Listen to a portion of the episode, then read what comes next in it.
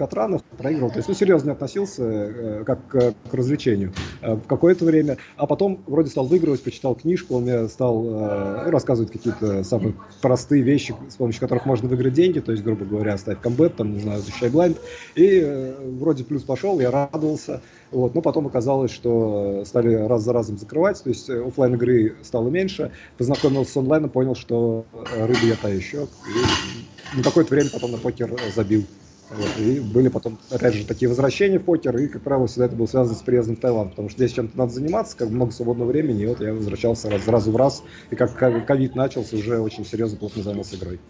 Ну и в том числе работаем над игрой. Ты один из, так сказать, ну если брать общий пул покеристов, один из немногих, кто начал, собственно говоря, с офлайна. То есть сейчас в современном мире все-таки все да. начинают uh, уже с онлайна, как правило, уже потом стремятся в офлайн, а ты наоборот немножко сделал. Uh, ну да, так. так а какой твой первый покерный рум в онлайне был? Куда в первую очередь? Uh, насколько помню, Full Tilt был. О, наши люди, я тоже с Full Tilt да. начинал, я там фрирольчики катал, там каждые там два часа что ли они шли, я помню. Э, я катал там СНГшки на 180 человек, были какие-то интересные. Я там сел, катал СНГшки по 2, 50, по 4, 40, какие-то такие были. Мне очень нравились, мы играли их. Понятно. Слушай, ты, ну, я видел, что ты на стримах со своей женой. А, можешь рассказать вообще, как познакомились, э, как давно вообще женат, как это было? Ну, да, конечно, это... могу. В 2015 году мы поженились, то есть получается уже сколько, 7 6, лет уже да, женаты. 7. 7, 7 лет уже женаты, познакомились э, в Казани, я туда приехал болеть за футбол, то есть, ну, я был таким э, активным болельщиком ЦСКА, гонял, то есть, ну, я не был там фанатом, хулиганом, просто любил поездить с, с ребятами, посмотреть, вот как на одном из выездов приехали Э, в Казань и, в принципе, там познакомились с женой. Пошли на, на пляж, на МЦ, нас там огромная банда такая пришла, вот, а там две девочки загорали, была весна, э, довольно холодно еще было, я такой сразу приметил, думаю, ага, хочу с ней познакомиться. Пошел, взял телефон, говорю, давай вечер покажешь мне город, и она меня потом ждала возле театра кукол э, в Казани практически два часа, потому что не мог его найти, короче, ну, это такое было странно. Это, ну, она меня дождалась, мы э, классный вечер провели, пообщались, и потом уже буквально там через неделю я еще раз вернулся в Казани, и уже мы более плотно плотно стали дружить. И после поженились.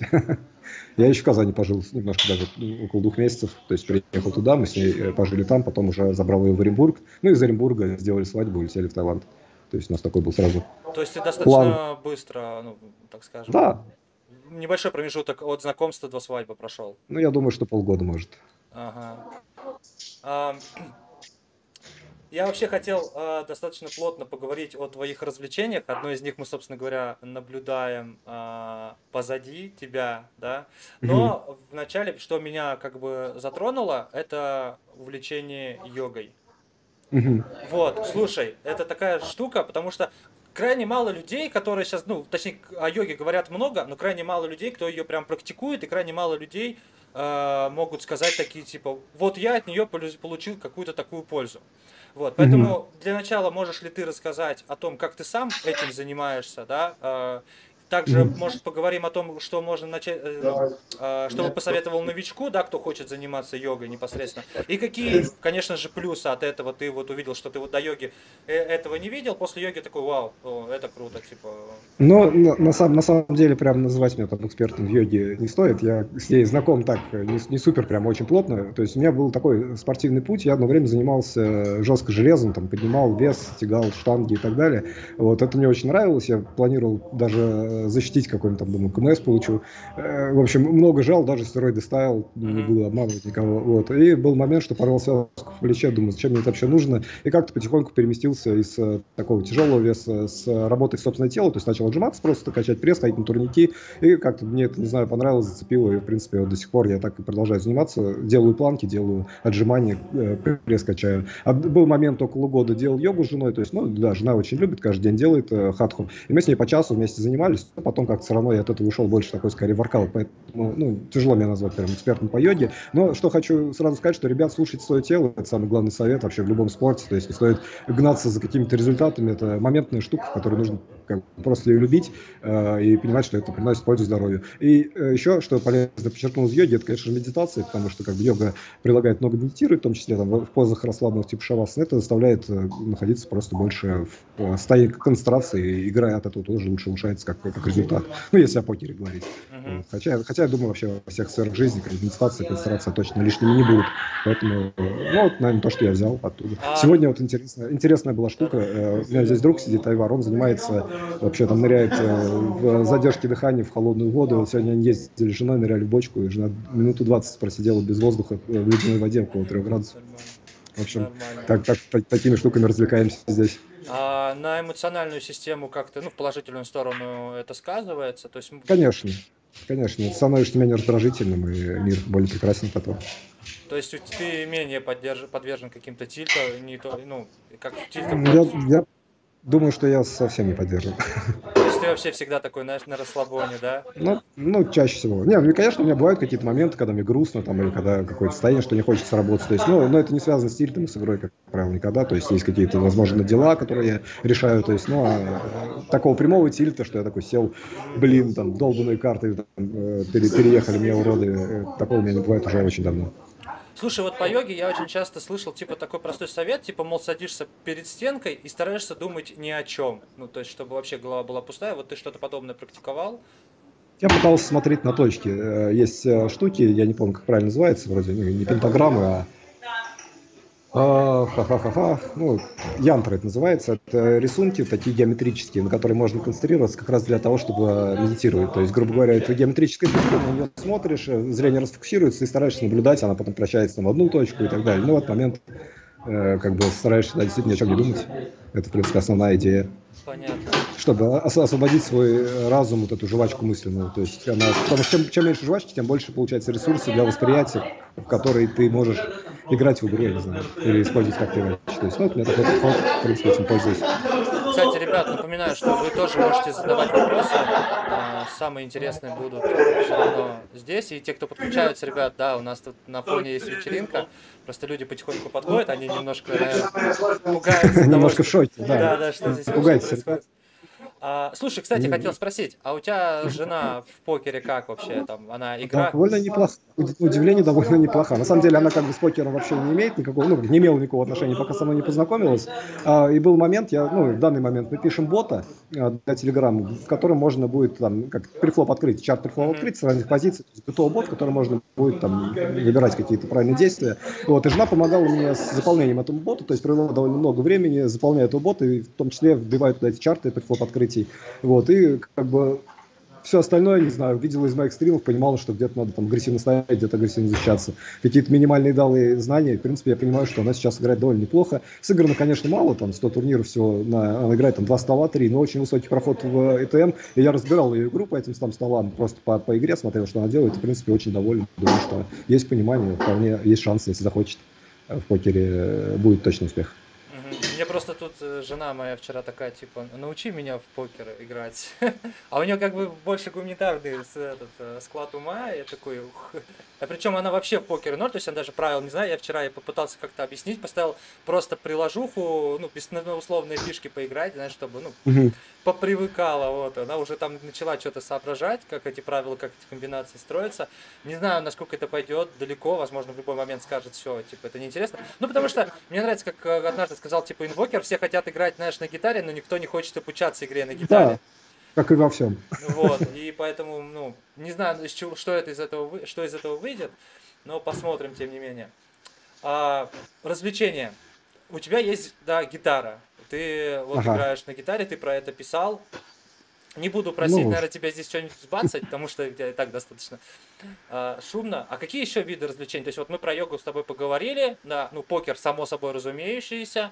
А, вечеринки по вечеринке мы еще с тобой поговорим. Окей, okay, обязательно. Вот. А, ну, Немного уделим этому времени, да, потому что А, какие есть там, не знаю, а, фильмы, сериалы, возможно, еще какие-то типы развлечений? Да, ты писал еще про волейбол, ты любишь такое вот... А, вот это мое основное второе развлечение после да? покера сейчас так получается, да. Мы ну, начали просыпаться с ребятами прям специально пораньше. Я, ну, не скажу, что мы приезжаем на рассвет, солнце уже там час стоит, но э, приезжаем утром, вот каждое утро перед как раз покером очень хорошо э, мозг разогнать, потому что абсолютно вещь такая, которая ну, нестандартная, выбивается сильно за рамки моего остального дня, в восторге большом сейчас от этой игры. Играем пляжку, стараемся, как учимся такое, такое, такое развлечение стало вторым Это после именно развлечение или ты планируешь какие-то там, не знаю, локальные тур, ну, турниры, там, состязания или просто так? Ну, как... Да нет, пока что это как в рамках просто развлечений. На самом деле здесь довольно много ребят, кто играет, и на самой много ребят, и на Пангане много игра, э, играют ребят. Есть очень сильные группы, кто играет там по, ну, пляжку, которые я не вытягиваю, но как бы учимся, хотим тоже попробовать себя. Может, если будут какие-то соревнования, почему бы не поиграть. Угу. А как есть, еще, ну, в принципе, развлекаешься? Помимо, ну, в рамках, давай так скажем, закона, то есть не будем, да, употребления алкоголя и так далее, я думаю, ну, это... Ну, не, минимально, вот. на самом деле. А есть еще какие-то методы отдыха? Ну, не знаю, ты можешь с женой здесь посмотреть какой-то кинчик? Э, да, конечно. Вечерами бывает что-нибудь смотрим. Но на самом деле сейчас довольно редко. То есть мы такие больше послушать музычку любим. Ага. Не знаю, вы нас, нас сейчас любят там посадить, э, послушать музычку. Я люблю, не знаю, вечером посмотреть какие-нибудь покерные иногда шоу смотрю, вот мне сейчас заходит вечерний покер, как ни странно и смешно, типа, ну, мне нравится смотреть эмоции людей, как вообще люди себя ведут за столом, то есть я планирую опять вернуться в офлайн, поэтому э, с точки зрения, как играют любители, мне очень интересно понаблюдать, э, какие вообще мысли, мысли у них бывают, то есть это тоже такое, как отвечают на вопросы, то есть ну, есть всякие покерные прикольные ловушки в офлайне, которые тоже используются там в разговорах и так далее. Я стараюсь э, как бы так э, иногда поглядывать, хотя вроде шоу такого формата, которым обучиться кажется, что невозможно. Поэтому, ну, не знаю, главное любить то, что делаешь в моменте. То есть у меня поэтому, поэтому я бы не сказал, что у меня прям супер много хобби, каких-то выходные, когда собираемся с ребятами, гоняем барчики, играем в волейбол, э, вечером устраиваем какие-нибудь посиделки, иногда ходим в сауны, иногда, не знаю, купаемся в бассейнах. Вот сегодня ребята ныряли в бочки, то есть ну, абсолютно разнообразный бред, когда кто что придумает, поехали, поехали. То есть так у нас это происходит. В те выходные вот, мы отметили Новый год, э, сразу после Нового года отправились на острова, на необитаемый остров, вот, взяли лодку. То есть, причем это все кажется, что какой-то там, не знаю, там супер много стоит денег, на самом деле там в Таиланде взять лодку 2000 бат, и он нас привез просто необитаемый остров, мы разожгли там костер, ну и опять же играли там в волейбол, чем еще заниматься, то есть, ну, весело. Косплей, знаешь сериал Lost, да? Этот, э, да, это было вот, прям вот, очень похоже. Кос косплей, да, такой. А, а, потом, а потом, когда мы оттуда уплывали, он нас увез на темную, ну, за ту сторону острова, там а. вообще не было засветки от основного материка, и мы купались там с планктоном, было вообще, ребят, там безумно. Так что кто поедет в Тай, очень рекомендую брать, э, не бояться таких лодок. Это лонгтейлы, они возят вообще за копейки, и будет без, безумный, великолепный отдых. Это один из лучших трипов вообще, который у меня был здесь за последнее время, так что было круто.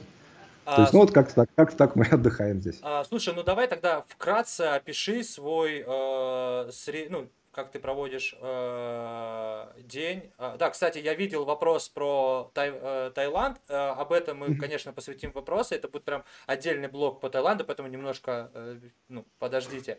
Про Таиланд мы поговорим, я прям буду пытаться. А, твой средний распорядок дня, да? Вот ты проснулся и сразу, ну, ну, я проснулся, встал, поставил в планки сразу, поджимался, а потом едем завтракать обычно. То есть, не знаю, мы, как правило, дома, ну, готовим, но иногда бывает просто едем в кафешку, потому что, опять же, в Тае копейки стоит все. Вот, и завтракаем либо там, либо делаем дома стандартную завтрак. У меня это обычно яичница, кусок авокадо, кусок хлеба, кофе. То есть, завтраку стандартно, обед, не знаю, как пойдет, куда унесет. Вот, а потом э, что-нибудь люблю почитать Э, люблю куда-нибудь сходить, на пляжик сгонять. Ну, то есть, ну, в последнее время на волейбол играем. До этого много читал просто лежал в гамачке или на пляж ездил. Вот, поэтому в целом, в целом всегда начинаю обычно с активного дня какого-то, то есть куда-то отправляемся, что-то делаем, потом уже начинается игра. То есть ну, мне важно очень мозг разогнать и ну, настроить себя на то, что я сейчас буду много времени с людьми проводить, потому что на самом деле это довольно сложно. То есть это такое, что идет вопрос в чат, ты как видишь монитор, теряется социальная активность, как бы, поэтому, ну, поэтому я в выходные люблю так развлекаться, что у меня много народу, я где-то где-то всегда с друзьями тусуюсь. То есть люблю салочку. Понятно. Вечеринки. А, Расскажи какую-то такую самую-самую прям яркую вечеринку, которую ты знаешь, ты, тебе будет 80 лет, и такой ты просто по щелчку пальцев вспомнишь, или еще не было О, такой? ребята, такие были, но это не для эфира. Ага, понял, то есть... Ну, да, можешь что-то ну, рассказать, что-то интересное, что можно рассказать, что ты видел на вечеринках такое прям, ну, что тебе, возможно, снесло голову, там, не знаю, история, случай какой-то, что там, да, не, да не знаю, да как, каждый, каждый по-своему прикольно. Недавно было, вот, с ребятами ходили на перформанс, там девочка сняла большой дом, поставила кровать, кровать сделала как сцену, навешала облаков и выступала, там, пела для нас. Причем это все было в дружеской атмосфере, нас там, не знаю, 20 человек, то есть такая своя, своя туса, она решила устроить там концерт. Это было очень необычно, прикольно. Сидели, потанцевали, попели старые песни с гитарой, типа, немножко выпили шампанского, зашлись, типа, ну, было интересно, весело. Понятно. Ну, будем тогда плавно переходить непосредственно к Таиланду. А, почему именно Таиланд? А вот почему, когда ты решил, собственно говоря, переезжать, это вот ты, ну, я так понимаю, целенаправленно ехал в Таиланд, но как ты его выбрал? Почему именно сюда? Э, да на самом деле прям не было какой-то цели. Я когда был маленький, у меня была вообще мечта уехать на острова и жить где-нибудь под пальмой. у меня была мечта такая, что я лежу под пальмой, купаюсь в море, пью коктейли, чем, чем-то занимаюсь тем, что мне приносит удовольствие. И ну, в тот момент я прям сильно направлен был на музыку, наверное, у меня какие-то мысли такие музыкального формата были. Потом утек покер, и сейчас как бы думаю, буду проходить его пока. Потом, может, опять сосредоточиться на музыке. А Таиланд выбрали, э, с женой поговорили, надо было куда-то лететь отдыхать. Как бы, ну, еще тогда не была на моей женой, мы просто собрались, прилетели сюда, здесь был друг, он жил на самой, мы взяли билет в Паттайю. И он так плевался от Паттайя, типа, что ой, там грязно, там, типа, море плохое, делать нечего. Мы прилетели, получили такой колоссальный восторг, не знаю, съездили там по соседним островам, погуляли, покатались. Я говорю, можно попробовать следующую зиму позимовать здесь. Тогда покер еще не играл. И в итоге вернулись в Россию, я там что-то отработал сезон, мы набрали какую-то там сумму денег и прилетели сюда уже в Тай э, тратить, короче, начали знакомиться с ребятами, кто-то здесь работал, там рассказывал, чем занимается. В итоге так раз за разом приезжали, оставались, а друзья, друзьями обрастали, поэтому это место тянет назад. Вот, и, не знаю, так, так получилось, что Самуи и Панган наши родными островами стали за последние там, 4 года. Ну, даже уже больше, за последние 7 лет, наверное. Слушай, а как ты там получил прописку или как ты там вообще, ну, имеешь в виду, ну, ты гражданин или... Нет, конечно, нет, нет. Просто? А, здесь вообще, на самом деле, можно получить гражданство, вид на жительство, но очень сложно, то есть это стоит больших денег, у меня пока столько нет, но выиграю, может, подумаю над этим. Вот, на самом деле, а, жил здесь сначала по туристической визе, по, не знаю, может, год, потом стали это ужесточать, то есть каждые три месяца ездил, продлевал в соседнюю Малайзию 200 километров, то есть три месяца проходит, едешь за границу, делаешь штамп, возвращаешься. Сейчас это убрали, а, сейчас нахожусь здесь по ковидному штампу, то есть каждые два месяца нам просто продлевают его, что мы находимся, как, не знаю, там, ковид-беженцы, то есть здесь вроде как э, они не против, что мы находимся, потому что, не знаю, опять же, потому что мы какие-то деньги приносим в экономику, там что-то покупаем, что-то что платим. Вот. Э, поэтому, в принципе, два, два последних года тайцы продлевают. Но в промежутке там, последних трех лет у меня была просто открыта компания здесь. Это не стоит не супер дорого, то есть в районе 2000 долларов э, в год, и открываешь компанию, и можешь находиться, в принципе, здесь в течение года, потом просто продлеваешь рабочую визу, это уже стоит сильно дешевле, и можно, в принципе, 10 лет находиться, жить, э, все законно, честно, и никак... Никто не ничего тебе не Нет, скажет. конечно. Я могу Понятно. открывать счета в банках, э, там, ага. пользоваться какими-то услугами местных банков там, государственного. Слушай, там, ну, один вопрос был от зрителей. Да, да, от зрителей. Э, нравится ли тебе жить в Таиланде? Э, ну, понятно, что по, по твоему да, отзыву, так скажем, общему, э, тебе, естественно, нравится. Э, просто можешь выделить какие-то вот э, кратко аспекты, которые вот ты прям вот то, чего нету, так скажем, в России, тот э, вид экспириенса, которого ты в России нигде не найдешь, даже э, ближе к югу. То есть то, что тебя прям вот захватывает. На самом деле, я очень люблю хорошую погоду. То есть мне нравится, когда, что круглый год, в принципе, я могу выходить на море. Во-вторых, здесь очень большая концентрация очень открытых, позитивных людей. То есть можно с любыми общаться там, на любые темы, узнавать, спрашивать. Как бы здесь прям все тебе рады и хотят с тобой дружить. То есть это вот отличие. Включая это, я говорю, причем не только про приезжих фарангов, а про, в том числе про тайцев. То есть очень дружелюбные люди. Это, наверное, первое для меня. Что я, как бы для меня большая большая новость, то, что я ухожу спать и оставляю ключи в зажигании у байка, и у меня нет мысли, что кто-то на нем уедет. То есть э, вот, вот это мне очень нравится. А, у тебя, у тебя из транспортных средств только байк, да? Ну да, сейчас да. Это который у тебя, ну, ты на фотке, там, по-моему, с женой был, типа, тебя кто-то сзади фотографировал или нет? Ну, может, да просто сказать раз... название, там зрители, думаю, пробьют, посмотрят, что это. Не, у меня, у меня э, байк NMAX, э, Yamaha NMAX. Ага. Вот это обычный скутер, там, 150-кубовый, в принципе, на его здесь за глаза хватает, чтобы кататься по острову. Был момент, у меня машина была здесь, она, в принципе, актуальна в сезон дождей, в остальное время на байке гораздо комфортнее, потому что там одну секунду ты уже там в магазин доехал, то есть, ну, есть На самом деле этот остров очень прикольный, то есть здесь можно найти себя как это. Если, если неподвижный образ жизни, здесь люди тоже очень любят так э, находиться, потому что, опять же, все очень удобно, все рядом. Э, бай, байк, магазин, дом. Типа, кто-то и так живет, а дом очень комфортно, у тебя бассейн, красивый вид, надо еще. Поэтому каждый выбирает свое, не знаю, но я люблю подвигаться, поэтому байк мне подходит очень хорошо.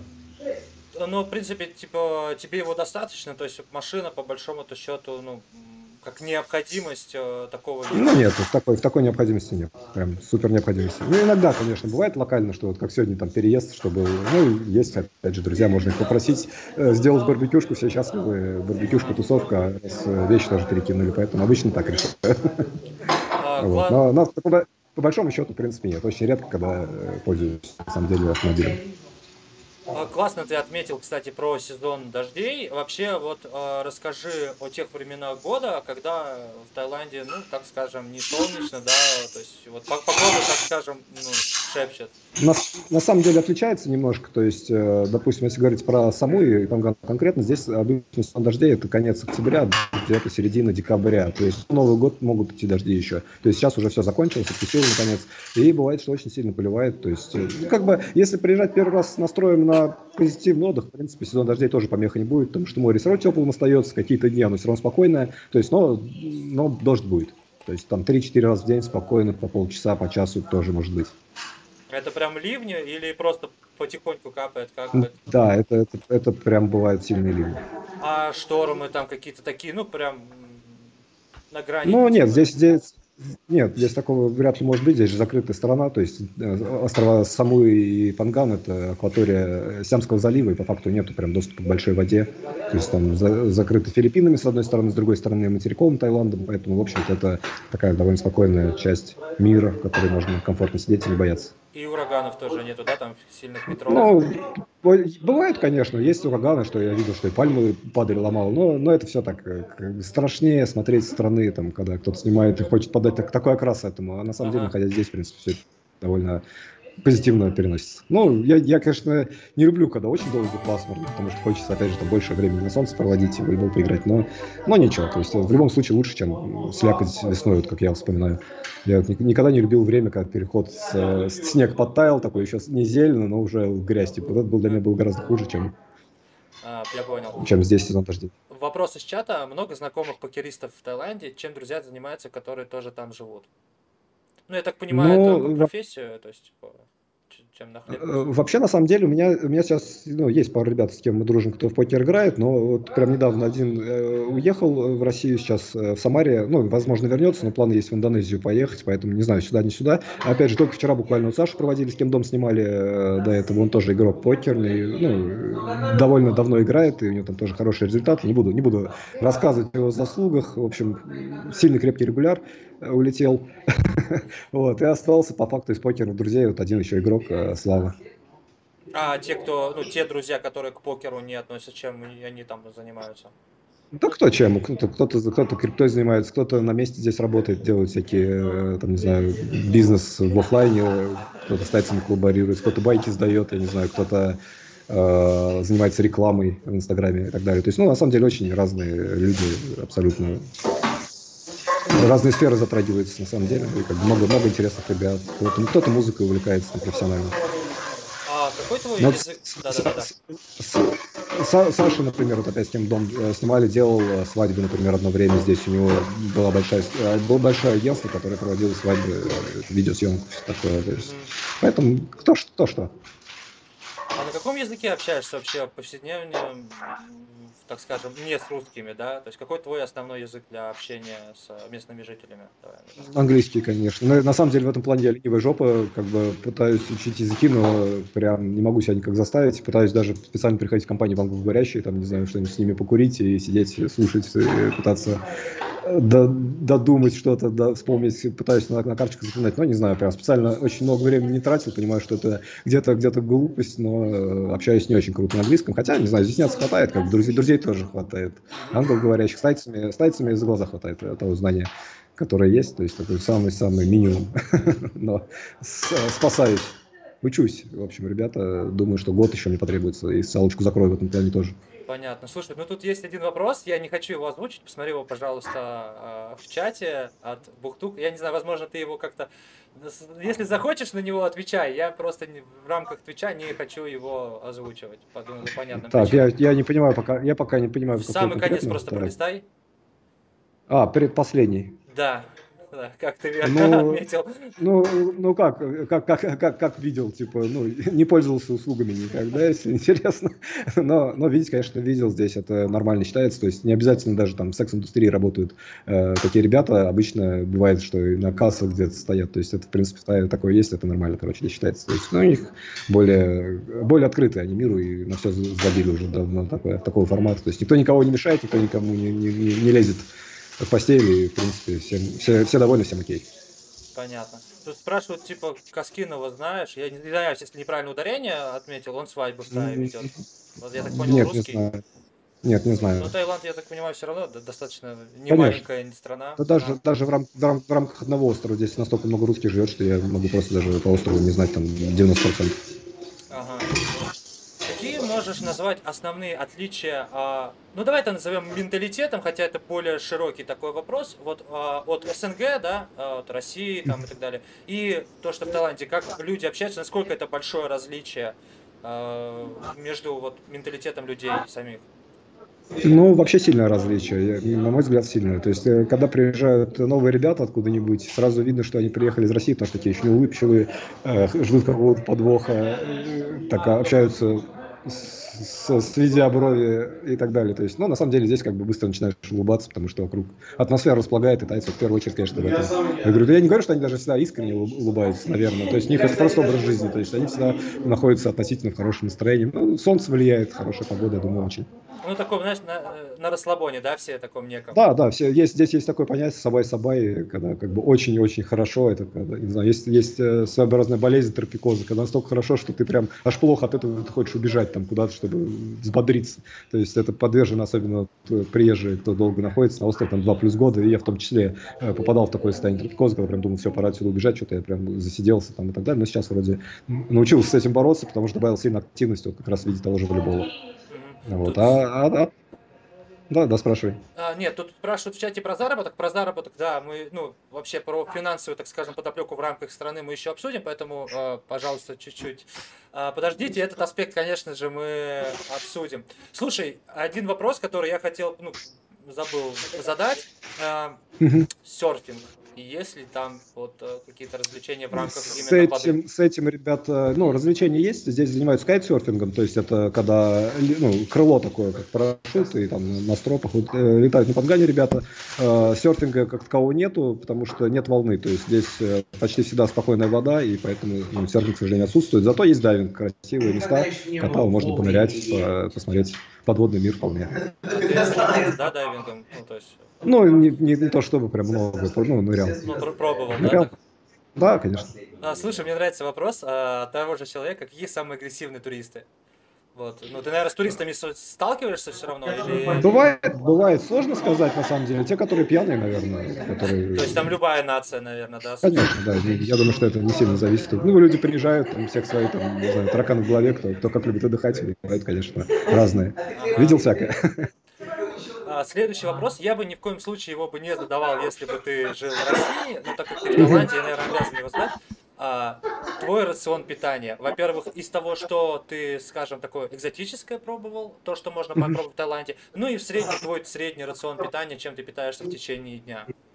Ну, он у меня вообще на самом деле меняется. Так, как, как, как живу, подстраиваюсь, там, не знаю, что-то что добавляю, что-то убираю. Если говорить прям про данный момент, то, в принципе, у меня все сводится к плотному завтраку. То есть я, не знаю, там съедаю три яйца, допустим, там авокадо половину, черный хлеб, и кофе пью.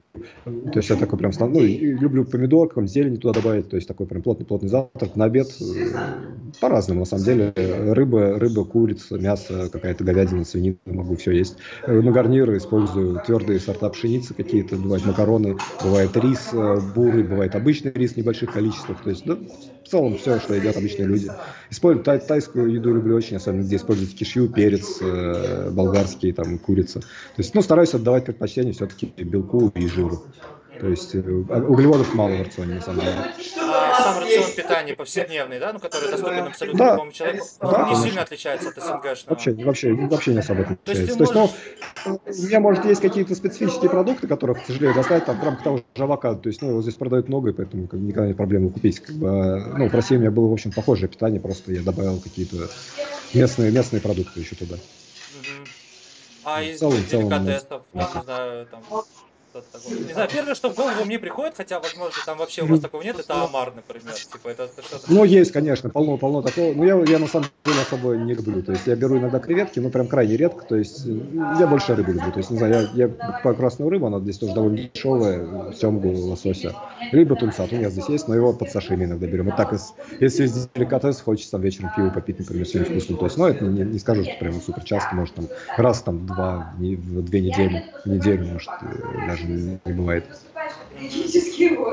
То есть в целом, в целом питание обычно очень стандартное. Как бы, ну, бывают вот какие-то воскресные вечера, там мы с, э, такие устраиваем барбекю. Вот, например, сегодня жарим, э, сделали такие сэндвичи из э, говядины и хлеба обжаренного.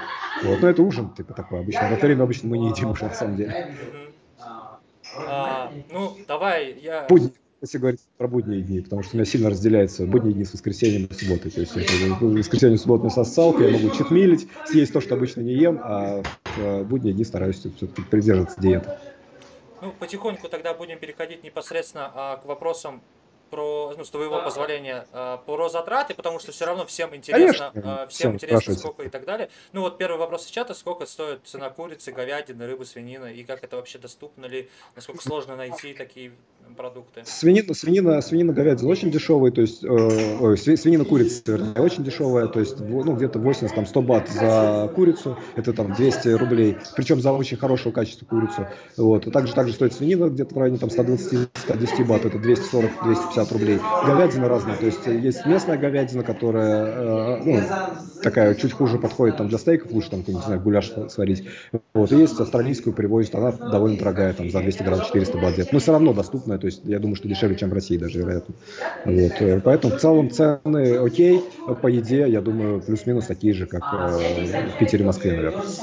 А, слушай, давай тогда, наверное, чтобы было всем проще, тебе сразу с одной валюты на другую не переходить, давай просто возьмем за определение доллар, да, я думаю, думаю, у нас же все равно смотрят не только там России, смотрят Украины. И, ну, окей, конечно, конечно. Да, наверное, на, просто в районе долларов. Ну, будем... один, один, один бат это 30, э, вернее, наоборот, один доллар это 30 бат, плюс-минус, так было уже, у них около нулевая инфляция, так было уже там последние, не знаю, там 5 лет точно, плюс-минус такой курс, ну, 33, 33 бата за доллар, и так стоит уже очень давно. Ну, в целом... Понятно. Был, буквально, буквально не так давно, в доковидные времена, я снимал там с 10 тысяч рублей 10 тысяч в банкомате, и с тех пор много что изменилось. Ну, когда вообще говорят о доходе и когда мы говорим о другой стране, первое, что всплывает вопрос, это сколько стоит жилье, да, сколько стоит именно просто снять квартиру, у тебя там вообще задний фон, смотрю, там все, все шикарно, э, на самом-то деле. Давай, давай начнем где-то средний ценник в долларах, да, сколько снять, там, однушку, двушку. Ну, на, на самом деле, вот это и есть средний ценник, где мы сейчас находимся, то есть это не, дорог, не супер дорогое жилье, вот этот дом, который снимаем сейчас, стоит 20 тысяч бат, это получается в долларах где-то в районе 700 долларов, то есть, ну, это считается как раз вот средний, наверное, среднее жилье, которое здесь можно снять, то есть довольно приличное, довольно хорошее. То есть у меня есть нет в этом доме э, бассейна, но есть общий бассейн на улице, то есть это кондоминиум. Вот, ну, да, тут две приличные комнаты, большая кухня, там все, все очень прилично сделано. Вот, это стоит 700 долларов, включая интернет, включая оплату коммунальных услуг. Вот. Э, если брать там про более дешевые варианты, есть полно домов, э, в которых отличная чистая кровать, отличная кухня, просто они меньше, возможно, не будут иметь вида, будут находиться где-то ниже. Вот. Такие дома стоят там, ну, от 200 долларов, 300 долларов можно найти вполне. То есть, на самом деле, очень доступное жилье, можно приезжать жить на разных кошелек. То есть, ну, а что касается дорогого сегмента, ну, виллы стартуют, там, не знаю, полтора тысячи, полторы тысячи долларов и могут стоить там до десятков тысяч за сутки. То есть это уже как бы, есть разный сегмент здесь. Но он же такой, типа... Понятно. А сколько в целом у тебя на вот среднюю жизнь, если не особо... Давай, вечеринки отмечен, да, как бы это потому что, наверное, отдельно... Да, они много... Они, они... Нет, это на самом деле не супер большой вид расходов, да? как, как, как ни странно, да. Это, здесь, здесь все делается совместно, как бы кто-то что-то принес, э, кто-то принес колонку, кто-то пришел, поставил за пультом, кто-то поставил елку, кто-то притащил вино и все. То есть, ну, затрат не, много это не, не, это, не требует. Ну, сколько у тебя, в принципе, вот так в месяц выходит, по, если не секрет, с женой? Ну, я думаю, где-то ну, в данный момент сейчас стал побольше тратить, наверное, где-то тысячи две, наверное. До этого тратил, может, тысячи полторы. Но двух тысяч, в принципе, тебе хватит Вообще. за глаза, да, на все. Без каких-либо проблем. Поэтому, ребят, если так, кто, так кто зарабатывает 2000, вот вам, пожалуйста, на, на, на целый да, год будет, можно... Будет, будет очень комфортно, прям, безусловно. А как, в принципе, в стране относятся к игорному бизнесу, как в офлайне, так и в онлайне? Я здесь открывал Катран. вот, на самом деле здесь запрещено. Вот, но мы заказали стол из Китая, там, э, провезли его нам через таможню, там, платили деньги за это, чтобы они нам закрыли на глаза, фишки притащили, снимали прикольные виллы, ставили стол, собирались ребята, приезжали с Пангана. Но так как был ковид, не было потока туристов, и, в общем, как бы у нас компания все меньше меньше становилась, а деньги я выиграл, выиграл, ковид просто люди не хотели идти. И я такой думаю, мне уже неудобно, ребята, я играю играю с вами честно, блин, что же вы играете так плохо. Вот, но э, в итоге закрыли, потом стол продал. Э, ребятам из Китая, они играют Амаху, полуво... звали, ну, говорю, продал им слогу и позовите меня в гости, так меня не позвали. Поэтому, ребята, если будете где-то на саму и найдете Амаху Полу, обязательно мне позвоните, я приду тоже. 2000, а, нет, не 2000 рублей, я, возможно, говорил 2000 долларов, да. А... Нет, нет, нет, 2000 бат. А, а ты, ты про, про 2000, да, да, про, да, да, про типа... да, да, понял. Как относишься к Снуп э, договским делам в Тае? Это вопрос из чата. Но сейчас, сейчас стало попроще, то есть здесь появились CBD-кафе, то есть делают даже какие-то кексы, все законно, можно получить справку, то есть получить справку у врача, что, грубо говоря, у меня болит голова, мигрени, могут выписать, продать. То есть на фоне этого сразу появилась куча и, там, и, есть, и не CBD, которые тоже можно купить хорошего качества. Как бы вообще все это, конечно, незаконно. То есть если там э, поймают копы, то придется за это заплатить. Я не думаю, что прям э, сесть, то есть э, уже не так строго, как было, скажем, 10 лет назад, но все еще проблемы можно может быть. То есть, ну, поэтому лучше не попадаться. Не знаю. Я, я люблю э, нет, нет, покурить, на самом деле, буду честно с вами, но э, как бы стараюсь не палиться, делаю это дома, либо в специальных барах, где я знаю, что все будет окей. Понятненько. А, так, а, переходим потихоньку границу. А, кстати, не доразвили одну вот эту тему предыдущую. А, ты не уточнил, как вообще борются с игорным в рамках онлайна, да, то есть, возможно, пытаются... В рамках онлайна не борются. Онлайн, все спокойно. Я увожу деньги с uh, Natural 8, это там ГГ, просто адаптив под, э, под Тай, под Азию. Под Азию. Мне вводят деньги просто на карту, даже с этого налог не плачу. То есть у меня есть какая-то там фиксированная сумма, которую я плачу в течение года, uh, и, ну, и деньги приходят, они с меня ничего не списывают даже. Поэтому, в общем-то, все тоже окей. Пока что сижу как в шоколаде, ребята, правда, честное слово, пока даже не знаю, к чему придраться. Так что, может, я такой, что просто не ищу минусов каких-то. А по-хорошему вот. Но в целом действительно все кажется очень комфортно. То есть вообще должен платить налоги? А, налог? Да, да. Налог? А, ну, когда, когда у меня был открытый ИП, я платил налог, да, у меня как бы в штате там числилось 4 тайца, я даже официально зарплату платил там по 400 бат, там, ну, это как бы, опять же, налог, то есть они ничего не получали, просто это уходило за налог за тайсики. И в месяц выходил где-то в районе 15 тысяч бат, да, платил. Сейчас как бы я нахожусь здесь как э, ковид-беженец, поэтому э, ничего не плачу. Понятно. Вот. Но думаю, что если это отменят, то есть если они как-то будут какие-то менять законы, то есть если отменят эту визу, по ней просто в данный момент очень комфортно находиться, то есть стоит 2000 два месяца бат, и э, просто как бы очень дешево получается в течение года, и два года уже есть люди, кто с такими кейсами сидит здесь, поэтому пока не вижу смысла что-то менять, но если будут двигать, тогда опять открою ИП. А, слушай, а как в целом а, относятся к другим приезжим и, э, из других стран? То есть как, ну я, я понял, что в целом люди достаточно добродушные, но есть ли какой-то, то есть, э, могут ли к тебе люди относиться как-то иначе изначально, только потому что ты, э, так скажем, из другой страны, ты, ты не местный? Я думаю, я думаю, очень так, ну, тяжело на такой вопрос отвечать, я думаю, это зависит от того, в какую компанию попадешь, наверное. То есть, ну, а что касается тайцев, то, опять же, ну, кто где работает, кто на что зол. Ну, то есть... то есть я, я здесь затрудняюсь ответить, но как бы в целом э, просто больше большее количество людей, которые будут улыбаться и встречать, в принципе, не опираясь на какие-то национальные признаки. То есть, в целом, тайцы довольно тоже любят. Приехал и приехал, да, пожалуйста. Да, да, да, абсолютно. Нет такого, что там к русским ведешь, ведешь, ведешь, Нет, нет, конечно, ведешь себя хорошо, к тебе тоже тайцы очень хорошо относятся. Понятно. Так, ребят, сейчас а, будем потихоньку переходить уже непосредственно к покеру. Если у вас еще какие-то вопросы по, возможно, по развлечениям, по Таиланду, может, вас еще какие-то вещи интересуют, да, э, спрашивайте, не стесняйтесь, я думаю, ответим. Только давайте без, так скажем, ну, в рамках адекватности, да? Нет, такого не было. Такого не было. Просто позитивное мнение, каждому. Я всегда ну, вот могу ответить насчет цены на э, траву. То есть, ну, в целом недорого здесь, ребята, очень, очень даже дешево. Гораздо дешевле, ну, чем в России. Просто, ну, вообще-то не, не, не очень, конечно, корректно на, ну, о таких вещах. Ну, на самом-то деле, давай будем честны. А, ну, ну, я думаю, что вообще, вообще, насколько я знаю, как бы э, Twitch лояльно относится к местам, где разрешено, то есть, ну, вроде все окей, я специально почитал, поузнавал, то есть, вроде такая тема, которая уже не такая уж э, запретная стала на слуху в последнее время. Я думаю, что это окей все. Мое, мое личное мнение, я за, за легалайз точно. Когда тебя увидим на стримах, ну, я так понимаю, у тебя вчера стрим был, да? Да, вчера был стрим, завтра будет стрим. А, ну вот, ребят, ждите. Вот. Завтра вы снова встретитесь, э, обсудите как раз-таки прошедший подкаст. А, ну, переходим тогда потихоньку к покеру. Давай, с удовольствием. Итак, э, мы уже разобрались, что ты в покере сам довольно давно, профессионально относительно недавно играешь, и ты начал с кэша, да? Именно профессионально. Э, ну, не совсем, нет. На самом деле получилось как. Я начал играть в кэш когда познакомился с покером и был в Катаранах, потом какое-то время пытался изучать его, пытался играть, но не было результата, был минус, я забросил это дело. И когда я уже вернулся серьезно, я зашел с МТТ. То есть я откатал в МТТ какое-то количество дистанции. Вот. Э, у меня был там уже ну, график заливной, не, не очень. Вот, и такой думаю, надо как-то исправляться, работать над игрой. Почему-то опять решил вернуться в кэш по причине того, что, ну как даже, почему? Потому что можно было селектить. Я понимал, что это один способ заработать. То есть, если я потрачу достаточно времени на селект, то кэш как бы будет меня кормить. Вот, поэтому ушел в кэш, довольно долго провел там времени. Ну и пока играл, как бы учил теорию МТТ, в том числе работал там над игрой с чартами, э, работал немного с тренажером, с солверами. Вот, и э, в целом получилось так, что когда ворвался в МТТ, ну, довольно легко как бы удалось уже с опытом с этим.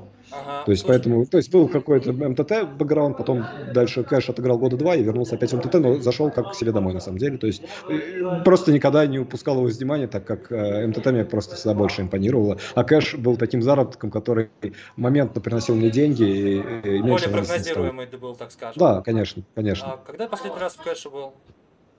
Ой, давно был последний раз. Мне пришли один раз э, бонусные какие-то копейки на ГГ. И, ну, то есть я вылетел там флип и попал там за кэш-доллары. Мне дали 40 баксов, я их там быстренько залил и, в принципе, не был с тех пор. А на каких лимитах ты уходил уже непосредственно из кэша? То есть твой последний плюсовый на... лимит? Последний плюсовый лимит, на 100 уже регулярный. Ага. Это ты на Старзах, да, играл? Или да. Нет? Не, не на Старзах. Я на Старзах вообще, конечно, практически не играл. Я заходил туда только на зум столы, чтобы просто набить рук и разобрать их там потом в Fold'em менеджере. То есть, а в целом играл всегда на американских браузерах румах, то есть искал хорошую игру, продолжал селект все равно. Понятно. Ну, давай как бы потихоньку к турнирам тогда, а, раз ты у нас больше турнирный игрок. Ну, во-первых, а, в чем именно для себя кайф в самих турнирах? Это же все-таки садишься очень долго, тебе много, много столов надо открывать. Это, ну, это же в априори, с точки зрения тех, техники, это же сложнее, правильно? То есть нужно, нужно больше Наверное, да. А, в какой-то, в какой-то мере да, но не знаю. Во-первых, я, я делю э, игру на ту, которая нравится мне больше. Я понимаю, что в кэше я становлюсь более зле, злой и могу там больше подвержен быть тильту, вот как раз о чем была речь. Когда я играл в кэш, у меня не было такого ну, стабильного эмоционального состояния, связанного с картами. То есть, э, не знаю, не люблю кэш в этом плане, что можно не знаю, там, 5 боинов проиграть, потом весь день их отыгрывать, такой вроде, не знаю, чем ты занимался, вроде играл, ну и... А турнир, соревновательный дух присутствует, как бы, каким не вылетел, я всегда доволен, особенно если призы попал, то есть, поэтому, не знаю, просто турнир приносит мне эмоционально больше э, приятностей, я, как бы, люблю посоревноваться, как, интеллектуальная игра, в которой можно выиграть медальку и кучу денег, поэтому все-таки МТТ мне больше нравится. А, кстати, просят Не знаю, исключительно, исключительно из э, соображений просто личного ощущения к игре. Просят ник на старзах, если можешь. Э, Троглобайт, да, РРР. Э, Троглобайт, как так, ну, и следующий вопрос тоже из чата. Илюха, ты, получается, дневные сессии играешь, сильно диспа отличается от килополей? Э, конечно, сильно отличается. В дневных сессиях меньше народу, и, следовательно, больше шансов доходить до финальных столов. Ну и, конечно же, призовые меньше там. Однако я люблю, вот, когда 300-400 человек, то есть предпочитаю чаще быть в финалсе, чем э, там, бороться за одну какую-то минуту. На самом деле, воскресники тоже поигрываю, но в большом количестве. Бывает, нет-нет, из-за этого в понедельник опаздываю как раз на стрим, что бывают иногда загрузки какие-то ночные, там, там 4-5 столов сяду, играю так вроде это внимательно, там, поверх Банкрова, как раз поля, может, где-то когда-нибудь доеду. В планах есть, по крайней мере. Думаю, что переделаем такие тоже. Слушай, ну... Не знаю, в, иде... да, в, идеале, в идеале постараюсь привести свою покерную жизнь к тому, что буду откатывать, может, вообще какие-то самые лучшие воскресные сессии и там к минимуму снизить там, по, по утренней загрузке. Я как бы планирую в идеале к этому прийти, а остальное свободное время посвящать э, там, какие-то офлайн игры. Слушай, вообще хотел задать вопрос, прежде чем вообще разговаривать об МТТ. Э, специально для людей, которые, возможно, только так поигрывают МТТ, возможно, кто у нас является кэш-игроком, своими словами объяснить, что такое ROI, что такое ABI и прочие какие-то базовые терминологии, которые ты используешь на основе и используются только в МТТ. Потому что я понимаю, что тебя смотрят очень много турнирных игроков, они, они в курсе про это, но есть люди, которые нас смотрят и не знают, что такое ABI, что такое ROI, и ну, на, на самом деле, как бы основное отличие вообще МТТ от КШ это наличие разных э, стадий турнира, то есть это чипьевая стадия и ICM стадия. Вот это, на, мой взгляд, самое важное, что нужно сразу понимать, что игра в этих стадиях ведется абсолютно по-разному. Вот это самое ключевое большое отличие, на мой взгляд, который, ну, э, турнира КШ. А B это играемый лимит средний, то есть, грубо говоря, если мы играем турниры по 10 долларов, турниры по доллару, то наш средний ABI турниры по 5 долларов. То есть, следовательно, ABI это просто вход, вход э, средний в игру. Рой – это процент э, выигрыша от э, входа в турнир. То есть, если мы играем, там, доллар вносим, выигрываем с этого доллара 30 центов, то наш рой 30 процентов. То есть, ну, все очень просто, на самом деле. Слушай, я когда что-то заходил на Покер Shark, я смотрел каких-то сильных игроков на графике, и там, типа, какие-то копейки выходили, э, типа, средний плюс за, одну, за один турнир. Это так и есть на самом-то деле? Конечно, да, так и есть. То есть, турниры, по большому счету, если говорить прямо о большом заработке в турнирах, то есть, и стрим, например, Э, ну, в какой-то мере отнимает доллар час именно по, по той причине, что меньше столов грузится. То есть, э, когда играют в турниры, они проходят за счет того, что можно, там, не знаю, 20 столов играть, и э, пускай ЕВ будет ниже, там, на 3-4 блайнда на 100, но зато будет просто доллар час выше из-за количества, там, и больше входа в ACM-зону. Вот. Поэтому здесь такой вопрос, как бы, качество игры либо количество столов. Я все-таки за качество. Мне нравится подумать, там, где-то поблифовать, красивую игру показать. Может быть, это тоже своеобразный результат приносит, может, какой-то от этого чаще финальные столы попадаю, возможно. Не знаю. Вообще, как бы хороший э, считается рой там у, ну, как бы регуляр, который имеет рой хотя бы 20%, он уже может э, жить за счет покера. Это на каком аби тогда? Ну, я думаю, что аби 30. Ага. Так, еще один такой базовый вопрос, который лично я в этом вообще ничего не понимаю. Это вот у вас в турнирах в МТТ э, не берем uh, sit and go. Есть различные типа там uh, регулярный, турбо, супер турбо, KO эти выбивания, какие-то еще, которых я скорее всего даже и не знаю. Uh, вот под каждый из них нужно обучаться отдельно, или же хороший МТТшник должен уметь их играть все и в загрузке иметь абсолютно все виды турниров, которые непосредственно нам предоставляют Рума?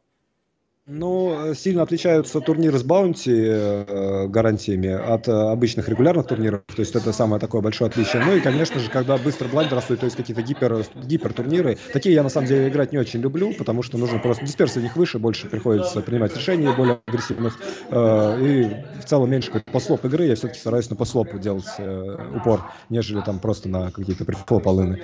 Вот. И поэтому использую чаще в своей игре все-таки турниры с более медленной, глубокой структурой и садиться люблю опять же, там, когда хотя бы 35, там, 40 блайндов есть, то есть супер, супер в конец не люблю заскакивать.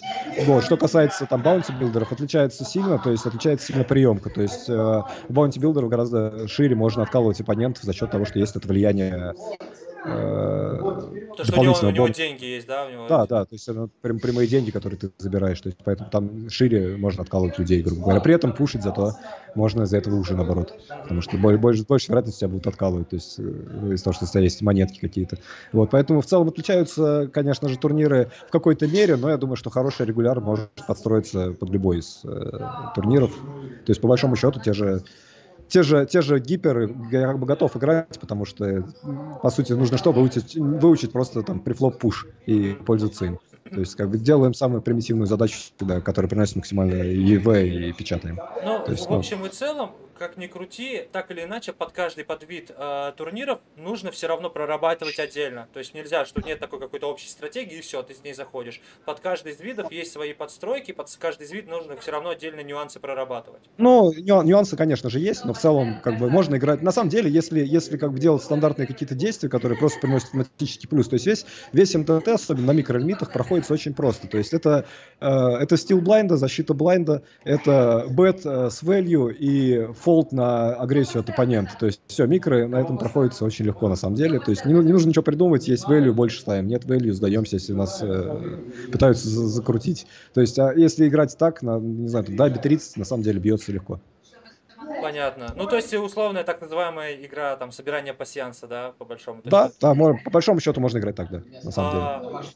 Софт. Особенно, особенно, особенно если много столов э, в игре, то есть э, будет, конечно, там его невысокое, зато будет по количеству там столов все равно. Турниры, финалки будут доезжать какие-то, и будет все равно доллар-час довольно хороший. Давай тогда потихоньку будем переходить. Ну, если сейчас какие-то еще вопросы по МТТ от ребят появятся, я, конечно, задам. Э, или, возможно, если у меня еще какой-то вопрос появится, я его тоже задам. Пока давай потихоньку к софту. А, во-первых, э, насколько сильно, ну, я думаю, ты прекрасно понимаешь, насколько сильное влияние в кэше имеет хат. Конечно. Вот, а насколько сильно этот же хат влияет в МТТ, насколько он необходим? Безусловно, очень сильно. То есть, если мы играем на полях, где используют статистики, я думаю, что она прям очень необходима, потому что, э, ну, будем, будем, э, честно говоря, эксплуатироваться всеми более-менее там адекватными регулярами. То есть, если, грубо говоря, играю на ГГ, у меня там завышенный 3 и э, я могу себе это позволить, потому что хада нету, то есть никто не знает, там, как я сдаюсь, как я там, с каких позиций это делаю, то если я буду играть на старзах, просто там более-менее компетентные ребята, таких всегда будет, там, 3-4 человека за столом будут понимать это и всегда давать сдачи. Я просто Поэтому... поясню, вопрос, за МТТ э, все-таки выборка на каждого оппонента обычно меньше, чем в кэше. Как правило. Да, конечно, конечно, но все равно регуляры за слайм пересекаются довольно часто на одном и том же лимите, то есть э, хватит, если много регулярно играть. Тех, тех, кто твои конкуренты, знать будешь. Но я правильно понимаю, что в МТТ не нужен какой-то огромный хат, где нужно посмотреть, как он часто там бетает в пропущенный на терне, например. Мы этой информации, как правило, не получим. Я думаю, я думаю, что нужно иметь такой хат, которым ты сам готов пользоваться. То есть, если он тебе помогает, значит, он нужен. Если ты его используешь и делаешь с ним ошибки, то значит лучше убрать его. Так, ну, я, я, я, я, я к статистике отношусь так, что стараюсь использовать только ту, на которую я действительно обращаю внимание. Как правило, вся она связана с какими-то префлоп действиями. То есть это э, трибеты, стилы и, и защита, там, рестилы. Вот, э, ну, это, это касается, что... А в постфлопе, в общем-то, я уже обычно просто на свой какой-то скилл полагаюсь. Хотя тоже, конечно, если говорить про кэш, это уже другое, другое дело. Угу. Слушай, тут тебе задали пару вопросов, а я с твоего позволения отключусь буквально на минутку, а ты пока ответишь на вопросы, которые ну, Конечно. по предыдущей теме были. Ребят, сейчас буквально на одну минуту. Давайте отвечу на вопрос пока, ребят. То есть есть особый интерес, то, что вы русские. Ну, э, как особый интерес? Им хочется э, сдать нам жилье, им хочется как-то нам заработать деньги. Они понимают, что если мы здесь живем, значит, можем платить, поэтому, ну, хотят что-то продать, наверное. Вот, но это неплохо, то есть, в принципе, они делают это искренне и очень неназойливо, то есть никто там не подбегает, не пытается себе что-то всунуть. Дальше, на Бали вообще комната с балконом, с мебелью 250 долларов. Можно лететь и жить там. Ну, здесь также, здесь вполне можно за такие же деньги также снять, ребят, так что можно лететь сюда, здесь уже как бы дело ваше, кому что нравится. На Бали серфинг есть, но я там не был, не знаю, так что может быть позже. В Таиланде нет никаких проблем с доступом к PS, просто там в целом ведь э, карты запрещены, онлайн-покер запрещен. Э, нет никаких проблем с доступом PS есть, у меня PS Сочи стоит, катаю без каких-либо проблем, все вводится, заводится. С картами, да, с картами, право, есть э, проблема, но работает скрилл, можно как- как-то им пользоваться, то есть ну, скрилл окей вроде. Хотя сам я обычно просто прошу друзей, чтобы мне кто-то сделал перевод, и я там с ними уже рассчитываюсь отдельно. Вот, то есть, ну, можно найти выходы. Вот, GG в этом плане, конечно, здесь более удобный, поэтому там в рамках стрима, в том числе, как раз GG использую чаще. Так, или еще вопрос про покер. Как то с цивилизованными вещами по типу техники, доставки вещей и так далее. Здесь очень все это развито, то есть здесь есть очень крутой магазин, внутренний тайский Lazada, это как место, не знаю, Алиэкспресс. На нем можно заказать все, начиная от компьютера, там, заканчивая там какими-нибудь помпами для воды, э, электрическими невероятными светильниками и любой другой мелочи. То есть, ну, все, все окей, есть все, и все не, не очень дорогое. Доставляют до дверей буквально там за два дня. Так, если что, я здесь. Ну, давай, да, отвечай вопросы этот, если остались. Да, вроде бы ответил, не знаю, так. А где ты именно? Остров Самуи, ребят, сейчас в данный момент. А, так, продолжаем, собственно говоря, тему софта. Зачем в МТТ а, Solver? И пользуешься ли ты им сам? В данный момент нет, в данный момент не пользуюсь, у меня просто уже есть посчитанные RNG, которые я использую, как бы использую готовые уже стратегии, которые, ну, как бы выучил, и они работают. Вот, поэтому сейчас пока что не лезу туда, но думаю, что если пойду на аби выше, и действительно будет надо готовиться под каких-то уже крепких регуляров, то есть которые э, действительно против которых имеет смысл использовать солверные стратегии, то, конечно же, придется эту сторону подтягивать, пока там дыры есть, это mm-hmm. я понимаю. А, именно пост, на постфлопе солвер, ну, он же меньше нужен, да, я правильно понимаю? В МТТ у нас все-таки очень часто игра сводится к такому, ну, не менее активному да. постфлопу. В любом случае, чтобы быть э, супер э, профессионалом своего дела, надо, наверное, знать все аспекты игры, поэтому я думаю, туда тоже стоит углубляться, но пока я там не был. Так, давай немножко... То есть я, я, я, я, да, я, я использую готовые, готовые стратегии, которые просто уже... Ну, как бы нет, какие, какие-то из них в том числе взяты из э, солвера в том числе, но я сам э, не скажу, что я там, там вбиваю деревья, считаю и так далее, то есть супер много. То есть я скорее пользуюсь уже готовыми тренажерами и все, и готовыми составленными какими-то решениями. Так, а, тут То спрашивают это, про марафон. Это, это тоже эффективно. Ага. Да, да. Про марафон я хотел его задать чуть позже, поэтому давай тогда а, ответим, ну, поговорим о марафоне, и потом вернемся mm-hmm. к софту, раз тут все-таки ребята интересуются. Ты сейчас проводишь марафон с 50 до 1000. Правильно понимаю? Да, решил такое сделать experience. А, Самому интересно. Во-первых, как ты к этому пришел, да? То есть, ну, вот ты лежал такой, о, идея, круто, давай. Да, ну, на, сам, на, на самом деле, как бы уже давно просто под стрим говорили, что типа лимиты задрал, давай сделаем марафон какой-нибудь, посмотрим, что типа, микро не бьются. А я сам честно скажу, что там не играл давно такие, ну, настолько низкие лимиты. Mm-hmm. Стало интересно, думаю, ну, попробую за месяц, что смогу, то сделаю. Было интересно, по примеру жены, она с 30 долларов за месяц там 300 раскрутила, я думаю, смогу ли превзойти. То есть это такой соревновательный дух, чисто семейный, поэтому в какой-то мере она меня зацепила, что стало интересно, и решил попробовать. Вот, но не знаю, сколько я, честно скажу, буду этим заниматься. Думаю, месяц точно себе поставлю такую задачу. Прям буду плотно действительно катать, э, стараться и марафон выполнить. Если за месяц не управлюсь, то, наверное, сдамся все-таки и потом продолжу его, может, через какой-то там промежуток времени опять. Э, потому что все-таки, ну, надо доллар час тоже иметь. Вот, но думаю, что смогу справиться. Ну, то есть ты сейчас, так пытаешься маневрировать, да, над основной каткой и над тем, чтобы исполнять марафон. Да нет, на самом деле я просто решил месяц покатать марафон. Ага, понял. А как... А, основ, основную, основную катку пока отложил в сторону. Ну, может, вечерами буду какими-то на один-два турнира играть с телефона на ГГ, но, но самые лучшие, которые только есть загрузки. Ага, сколько уже банкролл в рамках марафона, вот спрашивают. Так, ну, как вообще далеко продвинулся? Да пока в минус иду, 20 долларов залил, не складывалось. если, если что, придется долларовые отрезать, ребята. Понятно. Давайте, еще есть какие-то вопросы по марафону? Ну, а, Потому что я знаю, что тем, кто за тобой следят, а, им э, эта тематика в любом случае интересна. Ну, всегда обычно марафоны интересны. Ну, вообще любой челлендж в рамках... Ну, я, я, уже заметил даже по подстройкам, что я делаю не так. Тоже такой посмотрел, покатал, думаю, надо больше ставить. То есть я, ну, как бы подстроился под лимиты более высокие, и э, там не обязательно более плотно там value какие-то ставить, а вот на микролимитах думаю, что будем лепить сейчас со следующих стримов уже поплотнее ставочки. То есть такая ошибочка, наверное, для микро.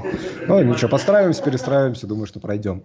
Самому интересно, честно. Тебе надо было с приролов, знаешь, это вообще самый суперский такой. О, нет, это уже слишком. У меня пока не, у меня нет пока такого запаса денег, чтобы себе такое позволить. Но зато было бы достаточно интересно, наверное, наблюдать, то есть это было бы ну, может, может быть, показательно, может быть. что типа фрирольчики. Так, а, он с 0.25. Если выполню основной, если, если основную задачу за год выполню, то может попробую с фрироллов отобраться куда-нибудь на живое событие. Такую себе задачу поставлю, тоже будет интересно, вероятно. А, то есть, вот ну, прям раскручивать да, да, да. А почему не играешь по доллару по 50 и одно, по 50 центов и доллару в рамках вот марафона? Ну как же играю, я до доллара играю, то есть я 25 центов до доллара гружу. Ага, тут просто вот вопрос был из чата, говорят, типа, не играешь. Не, играю, играю. Не, внимательно. Просто на старзах у меня там добавлено очень много. 25-ки, 50 есть и долларовые. А на ГГ в основном долларовые. Там просто турниры есть покрупнее с э, больше сетки, поэтому играю их.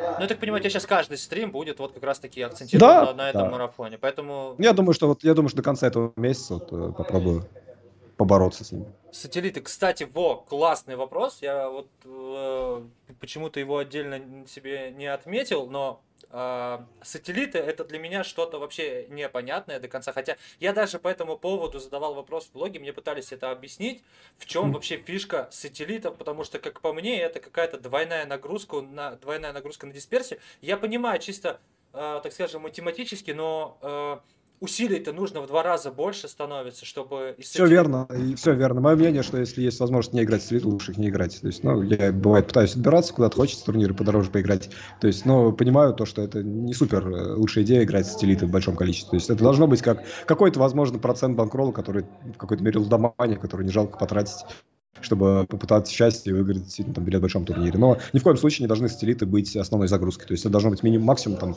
5% от всей загрузки, а то и меньше, на мой взгляд. То есть у меня, наверное, меньше. Ну вот они могут выполнять э, как э, функцию дополнительного ЕВ, если у нас, например, хватает местечка еще по столик другой загрузить. Я думаю, что если речь идет о заработке, то лучше добавлять столов не сателлитов. Угу. То есть ты к сателлитам есть... так, ну, не очень Да, я, я, я, я, я, их, я их играю, но как бы не могу их рекомендовать э, играть в большом количестве. То есть, то есть только исключительно как э, по фану я их воспринимаю. Так, Влад, э, хороший вопрос. Я его отмечу. Сейчас мы до обсудим немножко, собственно говоря, МТТ, и я обязательно его задам. Я понимаю, что он сейчас немного вне тематики, но мне нравится этот вопрос. Спасибо. Так, давай дальше по софту. ICMizer. Это я вообще в этом сразу говорю полный ноль. Э, во-первых, есть ли он у тебя, пользуешься ли им ты, да, и насколько, да, конечно. насколько доп. ЕВ он тебе вообще приносит.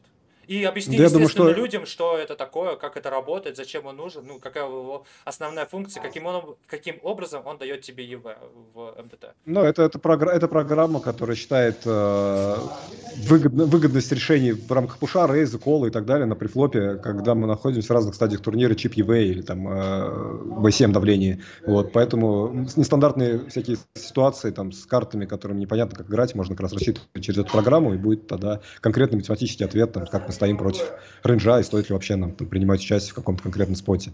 То есть, ну да, это очень полезный софт, который обязательно стоит использовать, как минимум, э, ознакомиться и поразбирать какие-то низы, верха. Это, по сути, лучше. своеобразный simple preflop? Ну, по факту. То есть такой некий солвер, который имеет больше рамок подстроек, то есть он больше да. может учитывать э, оппонентов и так далее, да? Да. Ну и учитывать, э, ба, учитывает баунти, какой дают за оппонентов, если оно есть, учитывает и 7 давление, то есть это все тоже очень важно, потому что ну, иногда можно оказаться в какой-то ситуации, которая кажется, что э, там надо калировать или там выкинуть нельзя, на самом деле там будет совсем не так, потому что есть какое-то давление дополнительное там, в той же, в той же ICM среде, например, там, особенно в финальных столах. То есть, ну, я поэтому ICM, ICMizer использую, как правило, для разбора принятия решений именно уже финальных столов, где самые дорогие ошибки. Вот, а... Ну и стоит может ли быть ситуация, в которой э, тузы, там, ну, короли, ну, такие премиум класса руки, которые ты не будешь ну, пушить на баунти, например, там, вообще? Да, да, бывают ситуации, вот у меня была такая ситуация во время стрима, у меня был стек что-то в районе 120 блендов, я был там жестким чип-лидером стола, и второй чип-лидер после меня был вторым стеком, у меня было 80 блендов.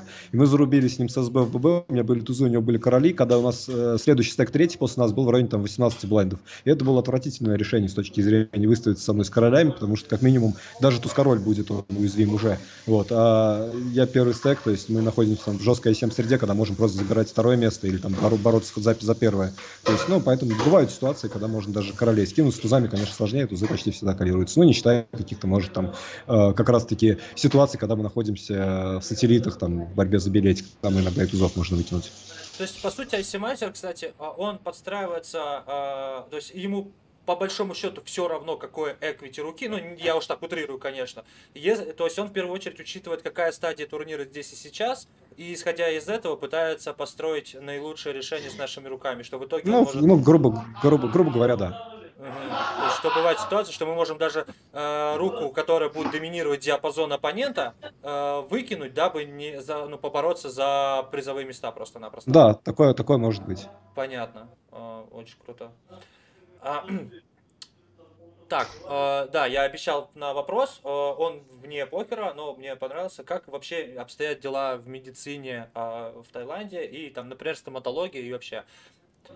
Но на самом деле э, дело обстоит хорошо, но единственная проблема, что довольно дорогая медицина. Если говорить, допустим, про стоматологию или какие-то там, не дай бог, операции делать, э, то лучше страховку иметь все-таки. В целом есть э, бесплатная медицина, которая довольно дешевая. Если какие-то там, ну, не знаю, там, бытовые, там, зашить рану или еще что-то, то это стоит все копейки, рентген сделать тоже можно довольно дешево. То есть, а если уже говорить о каком-то прям лечении, то медицина дорогая, то есть, ну, лучше страховку иметь. У меня, кстати, нету, то есть, я страховкой не пользуюсь здесь, хотя, думаю, наверное, стоит позаботиться тоже. А в случае чего, как бы там а, базовую, то есть тоже скорую помощь, тебе бесплатно вызовут или как в Америке, если у тебя нет страховки? Выз, то... Вызовут, точно, точно бесплатно вызовут, доставят до больницы, потом заставят платить просто. Ага. Ну, как бы можно сразу говорить, везите меня в бесплатную клинику. Ага. то есть ну, ты... они, они, они, они спросят, есть ли страховка, и уже будут там по месту принимать решение. То есть, ну, ну помощь окажут точно. А, ну, то есть, если какая-то тяжелая ситуация, то да, они... сто процентов. Без проблем. Сто процентов, да, конечно. Но это уже будет... Что-то тяжелое. Да, оплата, оплата будет уже вторым вопросом там, да. Ага. А, как я просто слышал, типа, мол, э, э, на, на одном интервью, типа, он говорит, э, проживает в Америке, говорит, а зубы я лечить э, в Россию езжу. Здесь э, есть кто так делает, но на самом деле не супер прям сейчас. Был момент, что на самую прям не было прям э, дешевых клиник, сейчас появились, можно зубы здесь тоже делать. Насчет качества, не знаю, здесь зубы не делал, поэтому не могу сказать. Жена здесь делала, вроде говорит, все окей. Так, надеюсь, ответили э, на вопрос, по-моему, Влада. Так, э, тоже вопрос из чата, тоже, ну, он, по сути, я бы тебе его так и так задал. А что ключевое было в твоем обучении в покере, что сильнее всего тебя прокачало? Я так понимаю, все равно относится больше к МТТ, раз, ну, как кэш игрока тебя не так хорошо знают. Да, наверное, это коронавирус был, что я понял, что у меня это работает, было, надо что-то срочно делать. Я понял, что надо учиться и начал учиться. То есть понимание того, что я, у меня есть шанс отсюда уехать. Э, это меня прокачало очень сильно. Э, ну, это была мотивация, а мотивация. именно, да, это, это ну, а именно, давай, с технической точки зрения, какие-то вещи, то есть, э, что, а, что ты такое открыл условно и такой, о, круто, а я вот вообще не знал, а это мне вообще даст пуст. Ну, изучение чартов при флоп открытии, понимание, насколько широко выкидывают оппоненты, насколько много надо ставить, э, там, не знаю, сайзинги, насколько вообще люди не понимают, что происходит за столом, как кто-то воюет не в ту сторону там, и думает, что он там собирает пассиансы и выиграет денег. То есть много моментов, как бы много информации почитал. Не знаю, сложно сказать сейчас в совокупе. Наверное, изучение больше прифлоп открытий. Слушай, смотри, есть... а вот в кэше, например, а, наши диапазоны в первую очередь ограничиваются из-за рейковой нагрузки, которая есть а, внутри стола. Конечно. А, в МТТ, получается, вы можете себе позволить в рамках 100 ББ шире, шире намного, с любой позиции. Конечно. Каждый, каждый пас, в принципе, в МТТ это сразу потеря вообще ЕВ, потому что мы ставим МТТ еще, и поэтому мы в целом должны гораздо шире защищаться, там, особенно на блайндах или в поздних позициях. То есть э, Поэтому... вполне возможно, что просто ты на ББ против Баттона будешь сотку защищать, вот прям. Вот да, конечно, потому что, потому что каждый раз, когда сделаю пас, я проиграю сразу там ан анте свое ага. 0-1, 0-1 от блайнда. А когда я нажму кол, почти всегда я смогу там более-менее как-то руку защищать. Поэтому ну, пасы делать не люблю с блайндов исключительных случаев. Ну, в этом плане, получается, ранее стадия турнира достаточно сложная по отношению к кэша, так как э, у тебя появляется огромное количество ситуаций, очень таких неоднозначных, в очень широких диапазонах, и что с этими диапазонами делать, это прям... На, на, сам, на самом деле, я в ранних стадиях турнира стараюсь довольно как раз таки прямолинейно играть, то есть в разных стадиях турнира люди ведут себя по-разному, то есть когда турнир начинается еще там до призов ну, очень много народу, большинство людей просто не верит э, морально, что они выиграют, и начинают делать ерунду всякую, вот, и поэтому их подлавливают регулируем, как бы здесь вот можно и пассианс собирать. Как ближе уже к баблу идет, так все хотят э, денег получить, начинают сжиматься, здесь мы давим. То есть поэтому в каких-то определенных моментах турнира тоже подстройки по-разному происходят, и приходится переключать скоростя, э, где-то поддавить, где-то поспокойнее посидеть. Э, хотя в целом, да, защищаться, конечно, приходится почти в любых стадиях, особенно в позиции блайнда. А сколько вот стадий турнира ты можешь отметить? Ну, свои, давай, не, не так а не те, которые обычно там все описывают. Я понял, я понял вопрос, да, я понял вопрос. Но я вот делю турнир на следующей стадии. То есть это какая-то начальная стадия, в которой очень много людей, которые не верят, что до конца играют очень агрессивно, там блефуют, скрывают, не верят. Здесь играют спокойно. Дальше, ближе к концу, когда уже вылетели самые отмороженные, остались какие-то, но уже более-менее там можно где-то поблефовать и поддавить. Потом дальше бабл стадия, когда я уже могу сильно, там, если мне так позволяет на стол давление оказывать, то есть э, много открываться, потому что люди очень там склонны выкидывать. Потом дальше следующая стадия, сразу пост-фол, пост-бабл, э, куча коротких стеков начинают пушить, здесь я не стараюсь не открывать ничего, э, с чем я готов там оппонента закрывать, потому что просто очень много пушей, я стараюсь там э, чуть подальше проехать э, по ICM, по, вернее, по тему, вот, и стеки сравниваются, грубо говоря, там начинаем опять агрессию проявлять, потому что уже послов какой-то появляется. То есть, ну, это я говорю как бы о, о том, если наш турнир там хорошо складывается. То есть, ну, вот я как-то на такие стадии делю. Ну и дальше уже жесткое давление оказывается на предфиналке и финалке, если позволяет стек. А То есть, на... ну и опять же, против оппонентов, на против которых стек позволяет. эмоции долбят?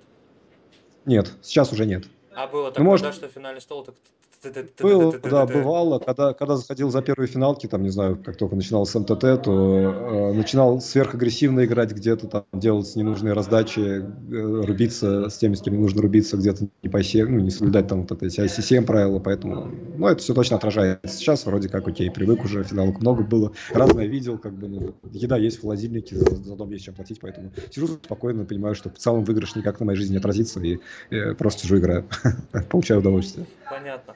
Слушай, ну мы разобрались, что МТТ ты играешь в первую очередь, потому что это для тебя, ну, в удовольствие, в кайф. Это первостепенная причина, почему ты, собственно говоря, изучаешь МТТ дисциплину. А с точки да? зрения ЕВ, вот МТТ и кэша, как ты считаешь, где больше ЕВ? А, Я думаю, здесь опять же очень индивидуально. То есть, если любишь играть МТТ, то найдешь там для себя большие выигрыши. А если любишь играть кэш, то, не знаю, станешь много выигрывать в кэше. То есть, вопрос подстройка под оппонентов, селекта и понимания игры. То есть, не знаю, кому, кому, кому что. Ну, то есть, как, нельзя, да, так отметить, нравится. что вот я, я, я думаю, играю в МТТ, у меня мат ожидания, типа, перспектива вообще. Не, я, я, я, я думаю, что это все очень субъективно и индивидуально. То есть, если игрок хороший в кэше, он разорвет, там, будет получать кучу денег. Если игрок хороший в МТТ, он там будет получать денег. А можешь вопрос... сказать о своем самом таком крут, крутом заносе вообще? Ну, у меня супер, супер без кэш прям не было супер больших. Как бы самый-самый крупный был последний 7 тысяч я выиграл на, э, в турнире за 25 долларов. SOP PC назывался он. Причем я сел его играть абсолютно так на расслабоне, в воскресник один турнир запустил. И к утру уже такой сижу, думаю, блин, походу надо добивать его. Хотя хотел дико спать, и там уснул в перерыве. Вот, и было, был большой стек, я там третьего слил, короче, потом проиграл 4 бленда остался. Ну, прикольно поборолся, получилось выиграть. Это был пока без кэш. Много выигрышей было по 2-полторы тысячи. Но это все, опять же, в рамках того, что играю загрузку, как правило, утреннюю, и супер доезд там сложно сделать. А, То есть 7, 7, 7 это довольно много. Опиши свои эмоции, когда ты вот забираешь эту семеру. Что ты просто такая... Здрасте. Подумал, что, подумал, что могу э, позволить себе и жене купить по айфону. Кстати, сколько там iPhone стоит у вас? А, ну вот мы взяли, я, я в батах, в долларах сейчас я скажу, 33, а, ну где-то 1350-1400 долларов. Подожди, вот 300... Это... Еще раз, сколько долларов? 1300 где-то. А, 1300, ну тоже как бы нифига не дешево. Вообще. Ну так, да я думаю так, я думаю плюс-минус то же самое. А... То есть здесь по технике цен, цены очень похожи на наш. Угу. Вот еще один вопрос из чата от начинающего МТТшника. А, подскажи МТТшнику микролимитов, если брать тренировки у кого-нибудь, то что вообще от нее ожидать и нужна ли она вообще? Ну, я думаю, что обязательно нужна, просто нужно подходить к тренировке э, с э, такой мыслью, что ты уже должен нести туда какую-то базу сыгранную, то есть чтобы было что разбирать, потому что ну, можно делать воду на тренировках, это, грубо говоря, там, разбирать там, турниры, игру в рамках какого-то турнира, там, никаких ошибок не найти, а можно разбирать игру, там, используя фильтры э, в программ, программах э, по типу Hold'em Manager там, или Hunt как бы, и сразу видеть конкретные дефекты в игре по там, статистикам, что, например, мы ставим там комбет в позиции там, 40%, мы такие сразу, опаньки, давай здесь цифру потянем до 80, и ты будешь там печатать гораздо выше там ожидания, чем у тебя есть сейчас. То есть и поэтому как бы точно имеет смысл, просто главное смотреть на то, чтобы тренер плюсовал и понимал то, о чем говорит. То есть, ну, я думаю, что вода, не вода, понятно сразу, когда тренировку возьмешь. То есть думаю, что ну, брать имеет смысл, если только начал, есть сомнения какие-то, то э, с тренерами работать проще, мое. Ну, сколько ты посоветовал бы э, турниров отыграть, прежде чем уже обращаться к тренеру? Ну, что? Я думаю, лучше руками здесь говорить, то есть не, не турнирами. Ну, 30 тысяч рук можно каждый брать тренера и разбирать. То есть каждые 30 тысяч, 30 тысяч рук можно видеть уже реальное улучшение. Ну, ну или ухудшение. Я так понимаю, вы, наверное, я, я чисто представляю, вы, наверное, за турнир, за один в среднем отыгрываете 150-200 раздач, нет? Больше? Наверное. Нет, ну, наверное, даже меньше. Наверное, 150, 100, 150, наверное. Ну, то есть, вот, это достаточно, то есть 30 тысяч рук это достаточно много турниров. Да, да, довольно много, да. Но зависит от того, сколько играть. Кто-то и сыграет такое количество там и за неделю. есть, есть и такие ребята. Ага. Ну, вообще, вот у меня один из вопросов, это что тяжелее при обучении, кэш или МТТ тебе давался? А, я не знаю, насколько он для тебя будет корректен, потому что, наверное, ты однозначно скажешь, что мне МТТ было проще. Да сложно сказать, на самом деле. Когда играл кэш, выиграл в кэше, казалось, что кэш проще. Сейчас э, вернулся МТ, вроде складывается хорошо, и все окей. Поэтому... и, и, да. Поэтому сложно, сложно, на этот вопрос сложно отвечать. Как бы сложно было начинать, когда я понимал, что сижу там год, занимаюсь какой-то ерундой, как бы жена работает, стрижет людей, и такая, там, мы будем что-нибудь зарабатывать уже или нет. То есть вот, вот это было сложно, а все остальное потом легко. А, давай тогда по-другому. А, помог ли тебе, так как ты все-таки ну, начал с кэша именно свой заработок, mm-hmm. помог ли тебе опыт кэша в МТТ, то есть, или же это абсолютно ну, Конечно, сто, а, помог, 100, да? процентов помог, да. Когда особенно крупные стейки, то есть, ну, я понимаю, как действовать, я где-то могу поставить такой в кэш, в кэш, ага. в кэш ситуации как бы делал, который ставит там иногда регуляров там какие-то странные там ну, непонятные ситуации, где э, приходится что-то ронять как-то иначе, может, воспринимают там, когда меня блефать пытаются, то есть к флотам отношение другое и так далее. То есть, ну, в глубине поиграть люблю. А, то есть, получается, в принципе, э, кошевику чуть проще заходить в МТТ. Ну, в какой-то мере, в какой-то мере точно. То есть, Там... как бы в любом случае, в любом случае, покер есть покер, и очень много перекрестной информации, что в кэше, что в МТТ, и как бы э, и там, и там очень много похожих э, действий есть, которые будут сильными. Просто может в кэше более много замаскированных полярных линий, в МТТ можно сделать более прямолинейно где-то. То есть это не будет наказываться.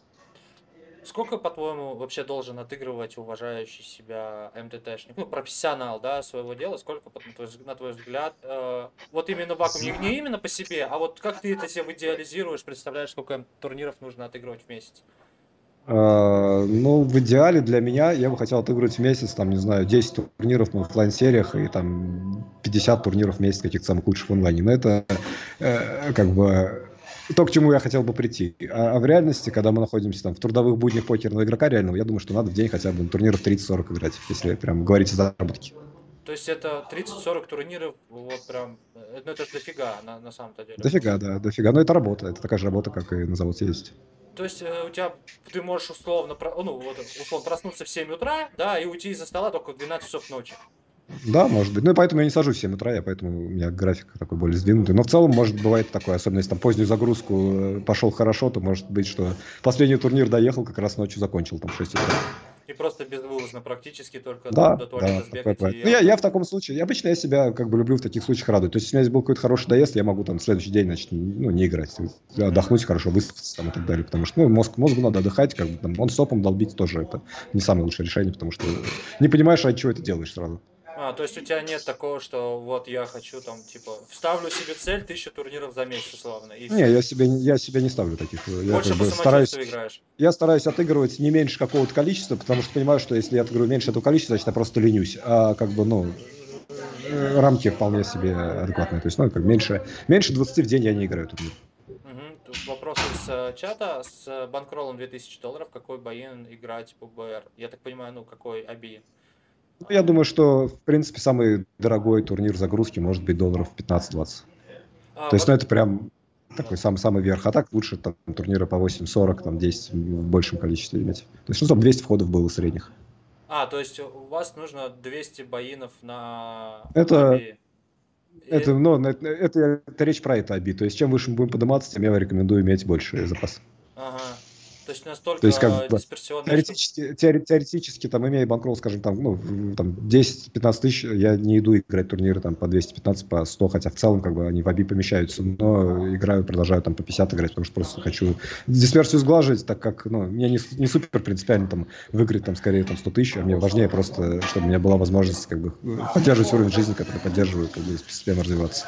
То есть покер, покер, покер, особенно МТТ, это явно не про, э, как сказать, завышенные ожидания и быструю, быструю победу. То есть это все равно как бы всегда в первую очередь лесенка, лесенка, лесенка.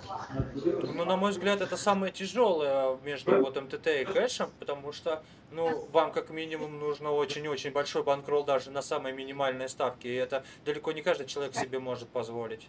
То есть в кэше... Ну, поэтому, поэтому, поэтому довольно долго кэш играл.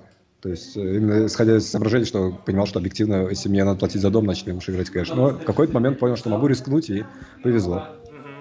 А, ну и, конечно, конечно, то, что как бы, ну, дополнительно там работа в виде там кардмейтс, там, то, что здесь я стал стримы делать, тоже мне какие-то денежки платят, мне тоже сильно выручает, потому что я понимаю, что могу просто банкролл как-нибудь не трогать там в рамках тренировок каких-то или mm-hmm. стрима.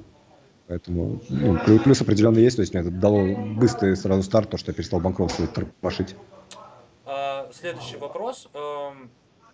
Он, наверное, двух. Во-первых, а, распределение твоего банкрола между румами, потому что, я так понимаю, ты очень много румов используешь э, в своей игре. На самом деле нет, на самом деле нет. В данный момент играю только на ГГ и вот на PokerStars е. Но по Stars е под марафон думаю, что буду их добавлять уже на более высоком ABI. Вот, а пока что конкретно ГГ сосредоточен. То есть здесь э, вопрос э, на самом деле хороший, потому что если говорить прям реально о регулярной катке в большом количестве, то, конечно, мультирумить очень нужно. То есть можно выбирать хорошую игру, где меньше регов с лучшей там сеткой турнирной, поэтому multi-room приносит деньги, определенно стоит это делать. Я это не делаю по причине того, что у меня стрим идет. То есть у меня, как правило, сетка небольшая, загрузка небольшая, и хватает на моем любимом руме играть, где я могу даже статами не пользоваться, а просто там э, маньячить где-то больше, чем нужно. И меня это не наказывается, поэтому ГГ.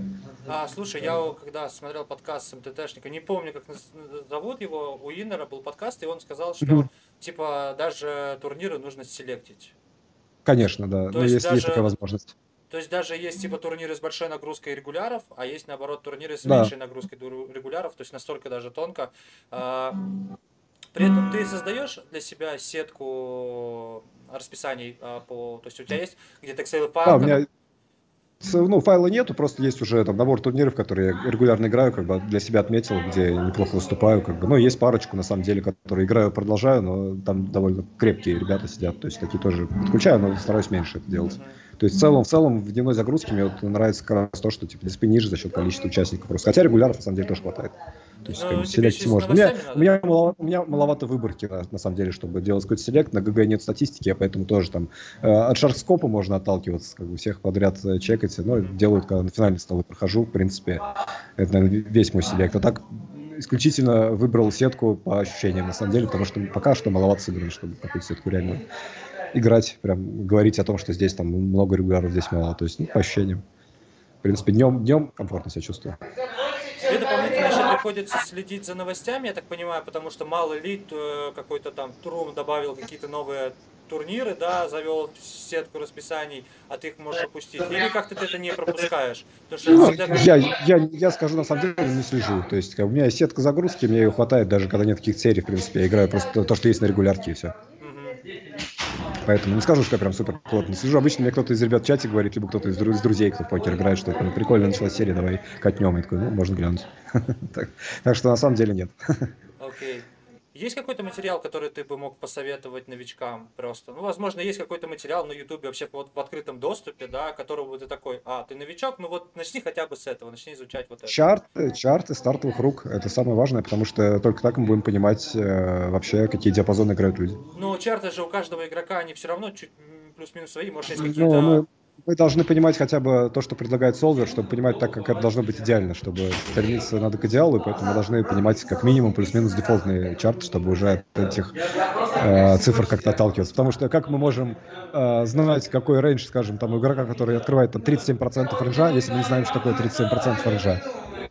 То есть, по сути, первостепенность это мы просто ищем чарты какие-то адекватные, ближе ну, к солверным, и начинаем их изучать. Конечно, конечно. Я думаю, что это самое начало. Не нужно начинать с этого. Потому что если мы не, если мы не понимаем ничего о рейнджах, мы не можем э, никак пользоваться статистикой. То есть, вот это надо понять. То есть, что нам скажет Hold Manager, если мы не знаем, что такое 20%.